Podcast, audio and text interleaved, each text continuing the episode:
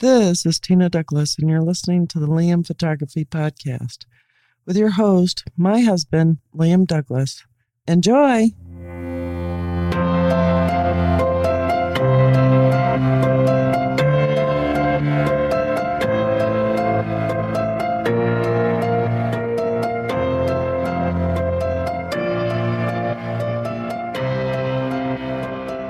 Greetings, everybody. You're listening to the Liam Photography Podcast. I'm your host, Liam Douglas, and this is episode 279.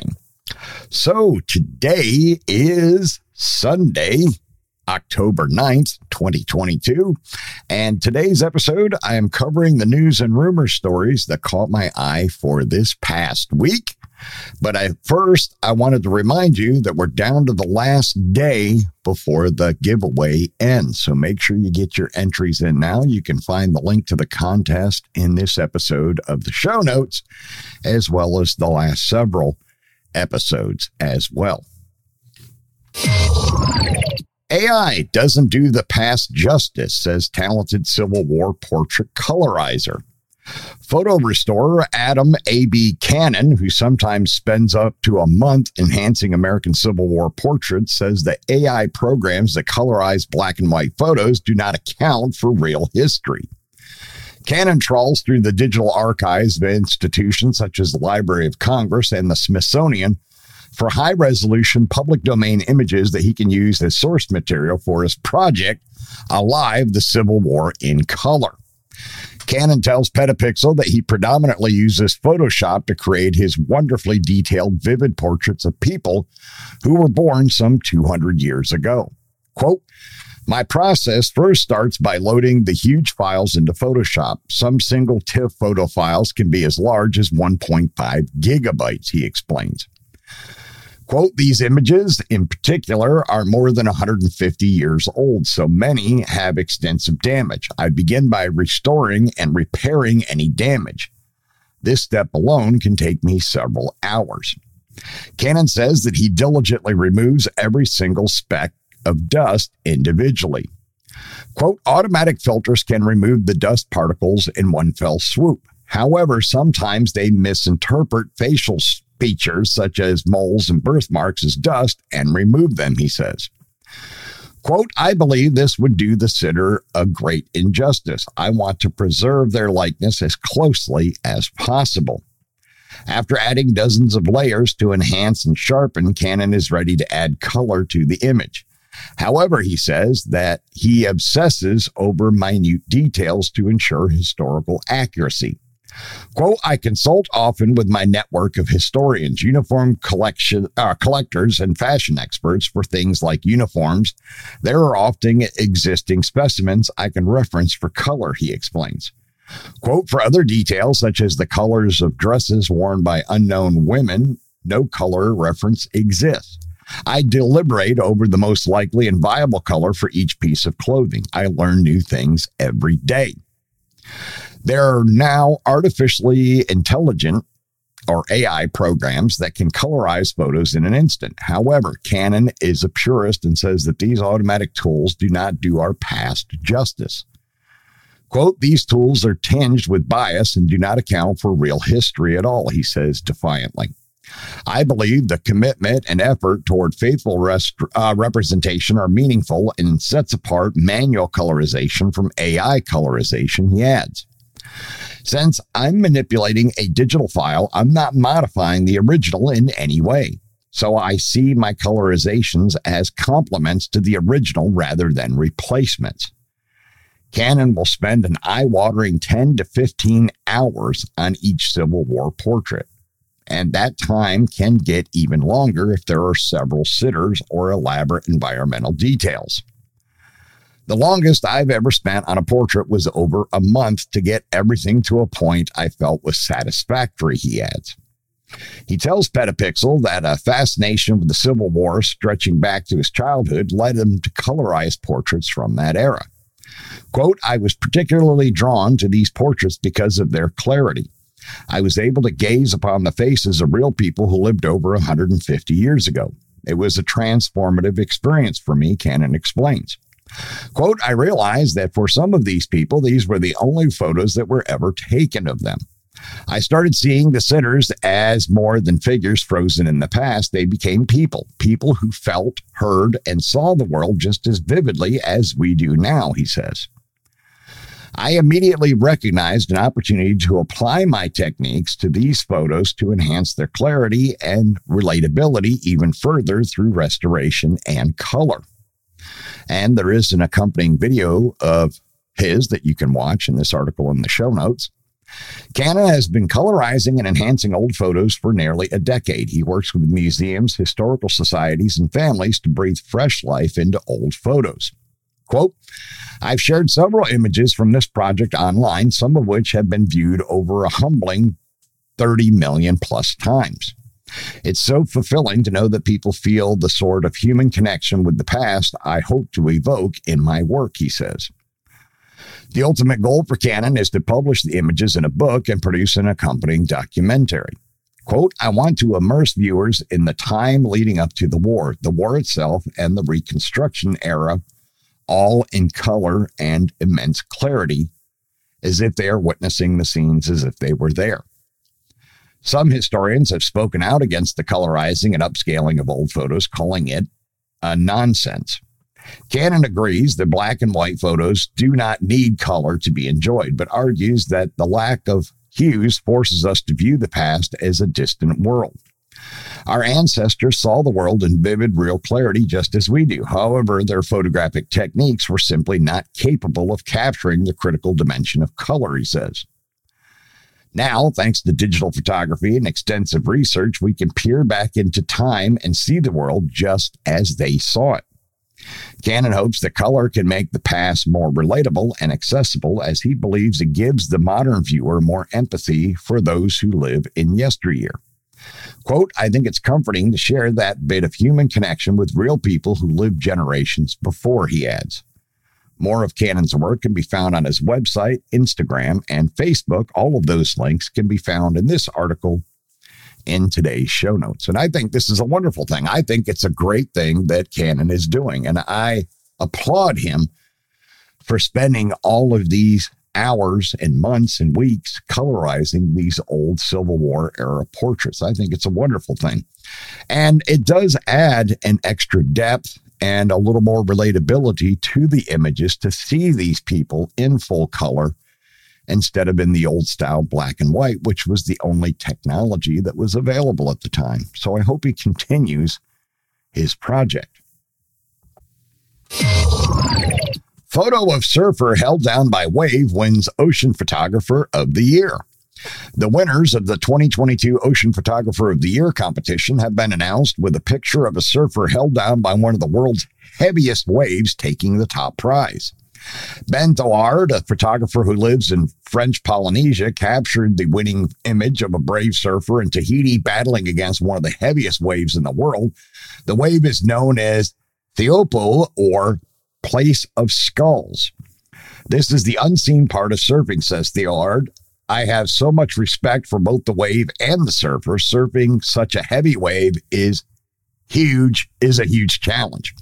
A total of nine categories were judged in the competition, ranging from wildlife, fine art, conservation, hope and conservation impact, adventure, portfolio, young, and human connection categories. A prize fund of more than 500,000 euros or 554,632 US dollars was available, says the competition's organizers, Oceanographic. Photographer Catherine Liu's image of a blanket octopus taken by a uh, taken on a blackwater night dive in the Philippines won second prize by photographer Catherine Liu. Liu said she was having difficulties on the dive before taking the photo and hesitated before going deeper.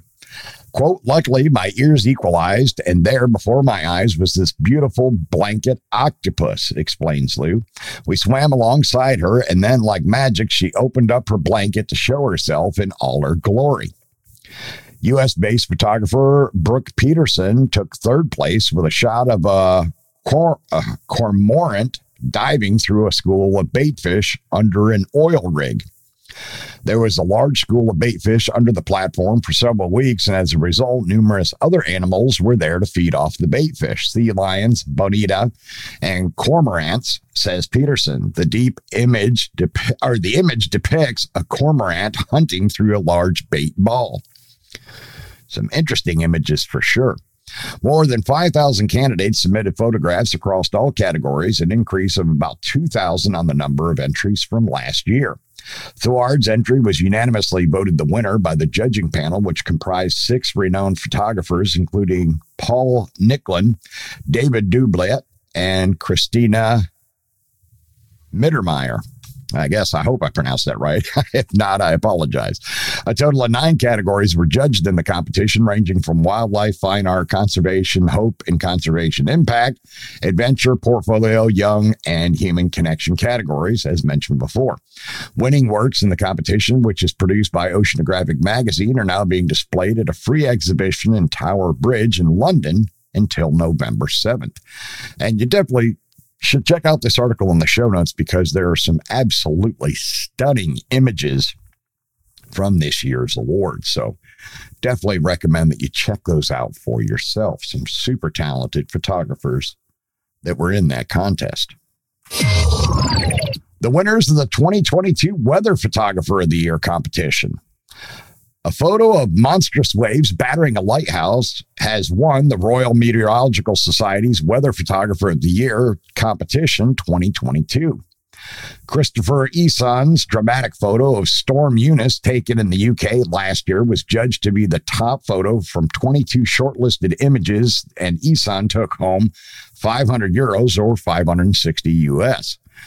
Quote, when the storm was predicted, it was and it was carrying the first ever red warning for the south coast of England, I knew I had to find a spot and record it. This was going to be big, he says. Quote, I got there reasonably early to find many photographers already drenched in rain and seawater standing very close to the harbor wall. I decided to head to the high ground and slightly further away with my back to the weather. I was rewarded with a set of images I'm very proud of. The judges commented that they loved the power of nature in the photo, quote, reminding us of how small and insignificant we are as it conveys the dramatic movement and force of sea together with the resistance offered by a man made building. Second and third place also received cash prizes. The winner of the mobile phone category also received 500 euros or 560 US dollars, with the second place getting 250 euros or 280 US dollars. The Weather Photographer of the Year competition is held each year by the Royal Meteorological Society, RMetS, based in the UK, and is in association with AccuWeather. And again, there's some absolutely stunning images in this story in the show notes. RMetS is a charity that serves as the leading independent expert in weather and climate, while AccuWeather is a source of weather forecasts serving more than 1.5 billion people daily to help them plan their lives. More can be found on the competition's website, which you can find that link in this article in today's show notes. And last up from Petapixel, Juno captures the highest resolution close ups of Europa ever. Juno, NASA's space orbiter that recently completed a close flyby of Europa, has captured the highest ever resolution close up of a specific portion of the icy moon. This image shows a specific portion of Europa and reveals a detailed view of the moon's icy surface, which is covered in scratches and fractures. According to NASA, the image covers a, spa- a space of about 93 miles by 125 miles of the moon's surface and reveals the region crisscrossed with a network of grooves and double ridges. Quote, near the upper right of the image, as well as just to the right and below center, are dark stains possibly linked to something below erupting onto the surface. Below center and to the right is a surface feature that recalls a musical quarter note measuring 42 miles or 67 kilometers north south by 23 miles, 37 kilometers east west. The white dots in the image are signatures of penetrating high energy particles from the severe radiation environment around the moon, the space agency says. The camera that captured the photos is called the Stellar Reference Unit, or SRU, which is designed for low light conditions. It is a star camera typically used to orient the spacecraft, but was in this case used to obtain the black and white image above during Juno's close quarter flyby of Europa on September 29th. That flyby brought Juno exceptionally close to Jupiter's ice moon at a distance of about 256 miles. The close flyby has yielded multiple new photos of Europa in addition to the high resolution image above. Quote, with a resolution that ranges from 840 to 1,115 feet, 256 by 340 uh, to 340 meters per pixel, the image was captured as Juno raced past at about 15 miles per second, or 24 kilometers per second, over a part of the surface that was in nighttime, dimly lit by Jupiter's shine sunlight reflecting off Jupiter's cloud tops, NASA says. Quote, the image is unlocking an incredible level of detail in a region not previously imaged at such resolution and under such revealing illumination conditions, says Heidi Becker, the lead co investigator for the SRU. Quote, the team's use of a star tracker camera for science is a great example of Juno's groundbreaking capabilities. These features are so intriguing understanding how they formed and how they connect to Europa's history informs us about internal and external processes shaping the icy crust. Originally, Juno's mission was to investigate Jupiter, but its mission was extended and expanded to include three of the four Galilean satellites and the gas giant's rings. Europa is of particular interest to scientists because they strongly believe that below the thick, icy surface is a salty ocean that could harbor life. And it is an absolutely stunning close up of Europa. And I highly recommend that you check it out for yourself in this article in today's show notes. And with that, I'm going to take a short break and then I'll be right back. We hope you're enjoying this edition of the Liam Photography Podcast. The best way to support the show is to subscribe in Apple Podcasts, Google Podcasts, or anywhere else that you get your podcasts. If you want to leave comments or suggestions for future episodes, you can call or text the show at area code 470-294-8191. And you can email the show at liam at liamphotographypodcast.com. You can find the show notes and links at liamphotographypodcast.com, and you can tweet the show at liamphotoatl using the hashtag liamphoto And now back to the show. And we're back. And now I'm going to head over to each of the four major rumor sites and give you two stories from each site that I felt were intriguing for this week. So, first, we'll head on over to Canon rumors. DxO launches Photolab 6 with next level noise reduction and AI technology. DxO Photolab 6, the raw photo editing software, redefines industry standards for denoising with groundbreaking AI technology yet again. In addition to its brand new Deep Prime DX or XD, I'm sorry, denoising technology, this major new version introduces advanced color management featuring a vast working color space, powerful new retouching tools, and refinements to its elegant library system. Paris, France, DxO Labs, the company which kickstarted modern raw processing and lens correction, today announced the immediate availability of DxO Photolab 6 its flagship raw image editing and workflow software. The latest version features DxO Deep Prime XD and AI powered RAW conversion technology that pushes the boundaries for noise reduction and detail enhancement, a new color management system with an extended working color space, new retouching tools that redefine what photographers should expect from their software, and an upgraded library system that allows easy organization and quick access to images. Let's see. Experts have long rated DxO's Deep Prime technology as the world's most effective denoising and detailed enhancement tool. Now, DxO Photolab 6 introduces the new Deep Prime XD or Extreme Details mode, which adds further quality to photographers' raw files, ideal for high ISO images. It removes noise, retrieves previously unseen details, and restores vibrant natural color. Deep Prime XD uses a neural network trained using billions of image samples and routinely gives photographers improvements of more than two and a half stops. For example, an image shot at 4000 ISO will be more closely resembled to an image captured at 500 ISO in terms of noise, color, and clarity. And because it is fundamental to the raw conversion process, Deep Prime XD can even increase dynamic range, providing photographers with greater flexibility when shooting in low light situations. The original Deep Prime mode is also still on board for faster enhancements or for images that simply need less adjustment. Quote, we were thrilled by the response to Deep Prime and DxO Photolab 5. But we knew we could do more, explains DxO's VP of Marketing and Product Strategy, Jean Marc Alexia. Quote, the new Deep Prime XD has been a year in development, and the AI has literally been teaching itself how to do its job better. The results speak for themselves. DxO Photolab 6 introduces re engineered color processing algorithms that push the boundaries of color management and a new extended working color space.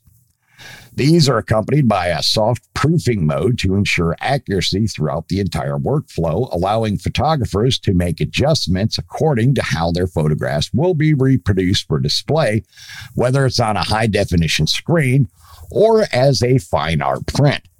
The upgrades allow authentic reproduction for even the most saturated colors and ensure that photographers can harness the full potential of the latest monitors and printers. DxO Photolab 6 adds the new retouch tool that extends the capability of healing and cloning well beyond that of other raw processing software. Photographers can now transform the source through mirroring, rotating, and scaling, or use brushes to fine tune the area they're editing into a more accurate shape. The new tool ensures fewer trips outside of DxO Photolab for complex cloning and healing tasks and speeds up workflow while ensuring the editing never moves away from the original raw file and therefore remains non destructive. Building on its simple but powerful photo library system, DxO Photolab 6 extends its range of EXIF and IPTC tags, adds nesting for projects, and introduces color labels for easier organization and management of files, all without clumsy, time consuming catalogs. Core to DxO Photolab 6 are DxO's pioneering optics modules. Almost 20 years ago, DxO patented the concept of lens correction. And since then, the analysis performed in its purpose built laboratory have set the standards for the digital photo editing industry. The quality and precision of DxO's optics modules remain unmatched by its competitors, partly because lenses and cameras are tested in combination, giving photographers profiles that are tailored specifically to their equipment. With all the latest modules automatically downloaded to DxO Photolab 6, you'll be assured of the best quality results every time. The Essential and Elite editions of DxO Photolab 6 Windows and Mac OS are available to download now from the DxO website at the following prices. The Essentials edition is 139 and the Elite edition is 219. Owners of DxO Photolab 4 or 5 can take advantage of a special upgrade price. You can get the Essentials upgrade at $75 and the Elite upgrade at $99. To upgrade, customers should log into their customer account and go to the upgrade option. DxO Photolab does not require a subscription. The essential version can be installed on up to two computers, and the elite version can be installed on up to three. All right, now that sounds like some really exciting news. I have used DxO Photolab software for a while now. I do have the Elite Edition. I have had the Elite Edition since version three, so I've had three, four, and five now, and I have been impressed with the software. Now, it is not always my primary editing tool. I do frequently use Capture One more than I use DxO Photolab, but I do like their software, and they do have some fantastic capabilities in their software. So I encourage you to check it out. They do have a free 30 day trial, so you can try it before you actually buy it. Canon to build new semiconductor lithography manufacturing facility. Tokyo, October 6, 2022, Canon Inc. announced today that the company will install new manufacturing facilities at its uh, office, which produces semiconductor lithography systems and other devices. The new facilities are scheduled to commence operation in the first half of 2025. The Canon Group, under phase six of its excellent global corporation plan series of five year management plans, uh, aims to accelerate our corporate portfolio transformation by improving productivity and creating new businesses. As part of these efforts, Canon is working to expand its semiconductor lithography system businesses, one of the company's primary strategic, strategic businesses. The semiconductor market is expected to see continued growth amid the transition towards smart society led by such advancements as the Internet of Things and 5G wireless. Canon is working to strengthen its position in the fields of products and business and support while aiming to increase its market share of semiconductor lithography systems. Going forward, Canon is responding to forecasted growth in demand in the mid and long term by strengthening its manufacturing capabilities through the installation of new facilities at the company's main office. Outline of new facilities Canon Inc., Utsunomiya uh, Optical Products Plant, new factory, provisional name. Uh, let's see, area approximately 70,000 square meters. I think that is, that's what it is. Capital investment approximately 38 billion yen for construction costs. Construction start second half of 2023. Commencement of operation first half of 2025. Scope of business R&D, manufacture and services related to semiconductor lithography systems. So it looks like Canon is definitely going all in on semiconductor manufacturing, and good for them. I don't blame them at all, especially with the semiconductor shortages we had as a result of the recent issues throughout the world. From Nikon rumors, Z9 now in stock at B&H for the first time. The Nikon Z9 camera is now in stock at B&H for the first time since the announcement. Update, all sold out, but we now also know that B&H doesn't have a waiting list anymore.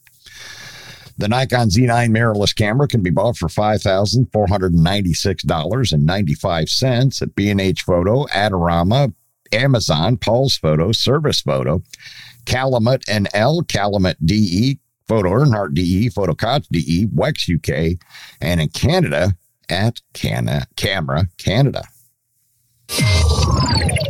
The next Nikkor Z35 S line lens will be f1.2 plus new drawings of upcoming lenses. I received a tip confirming that the next Nikkor Z35mm S line lens that was recently added to the roadmap will be an f1.2. You can also kind of guess that by the size and shape of the lens drawing that was recently uploaded to the Nikon USA website, see screenshot above, here is a mock up of the Nikkor Z35 f1.2S lens. The upcoming Nikkor Z85 S line lens is also rumored to be f1.2, and you can see the patent. Nikon already has the Nikkor Z50mm f1.2 S line lens. I am not 100% sure yet, but the Nikkor Z135 S line will most likely be an f1.8. Here is the new diagram recently published by Nikon you can clearly see how Nikon is trying to create two different lines of Z prime lenses, f1.2 and 1.8. The popular for the F mount 1.4 is no longer considered for now. Here are the latest drawings of all the upcoming lenses, and you can click the image for a larger view. And of course, you can find that in this week's show note episode, uh, episode show notes. And now over to Fuji rumors ON1 Photo Raw 2023 coming October 10th, most significant upgrade ever. The new ON1 Photo Raw 2023 will be officially released on October 10th, which is tomorrow. This is the most significant upgrade to ON1 Photo Raw ever. For price, full features, and demos, check out this page with the image they are show they show being from the Dolomites in Italy South Tyrol, which is my home. New technologies in PhotoRAW 2023 will change how people edit their photos. There are so many time saving tools in this release, no more tedious methods of masking, layering, brushing, or adjusting when working on specific areas of photos. Quote, the introduction of AI powered semantic masking on to the ON1 Photo Raw workflow will change your approach to editing photos. New tools like Super Select AI, Mask AI, and AI adaptive presets will save you an enormous amount of time and put the joy back into editing your photos. Using AI models removes many of the difficulties of traditional editing without taking away the creative flexibility photographers want. These new tools will enhance the creative eye we all have, and it's going to be so much fun to edit photos and achieve the results you envision in a fraction of the time it used to take. I couldn't be more excited about getting this version into your hands, says uh, Craig Keudell on One President. Here are the key features in version 2023. Super Select AI tool, Mask AI, AI powered adaptive presets, Quick Mask AI, Tack Sharp AI, Keyword AI, Content Aware Crop, Full Screen Preview of Presets, Enhanced Sky uh, Swap AI, Auto Color Fringe Reduction, new cameras, and lenses. And you can pre order from this link in the article in the show notes. And they do have several YouTube videos from their official channel that you can check out for yourself. Leaked internal Fujifilm document shows name of new new camera remote X app. I have received an internal and confidential document about the Fujifilm X-H2 and X-H2S. It shows the list of specs that are known to us, but towards the bottom you can read new remote X app. This confirms our previous rumor about the fact the new camera remote app would be called X App. At least that's Fuji's plan at this point in time. I explained already why the fact that it will get an all new name is also an indication that it is a totally rewritten app. When will it come? I don't know.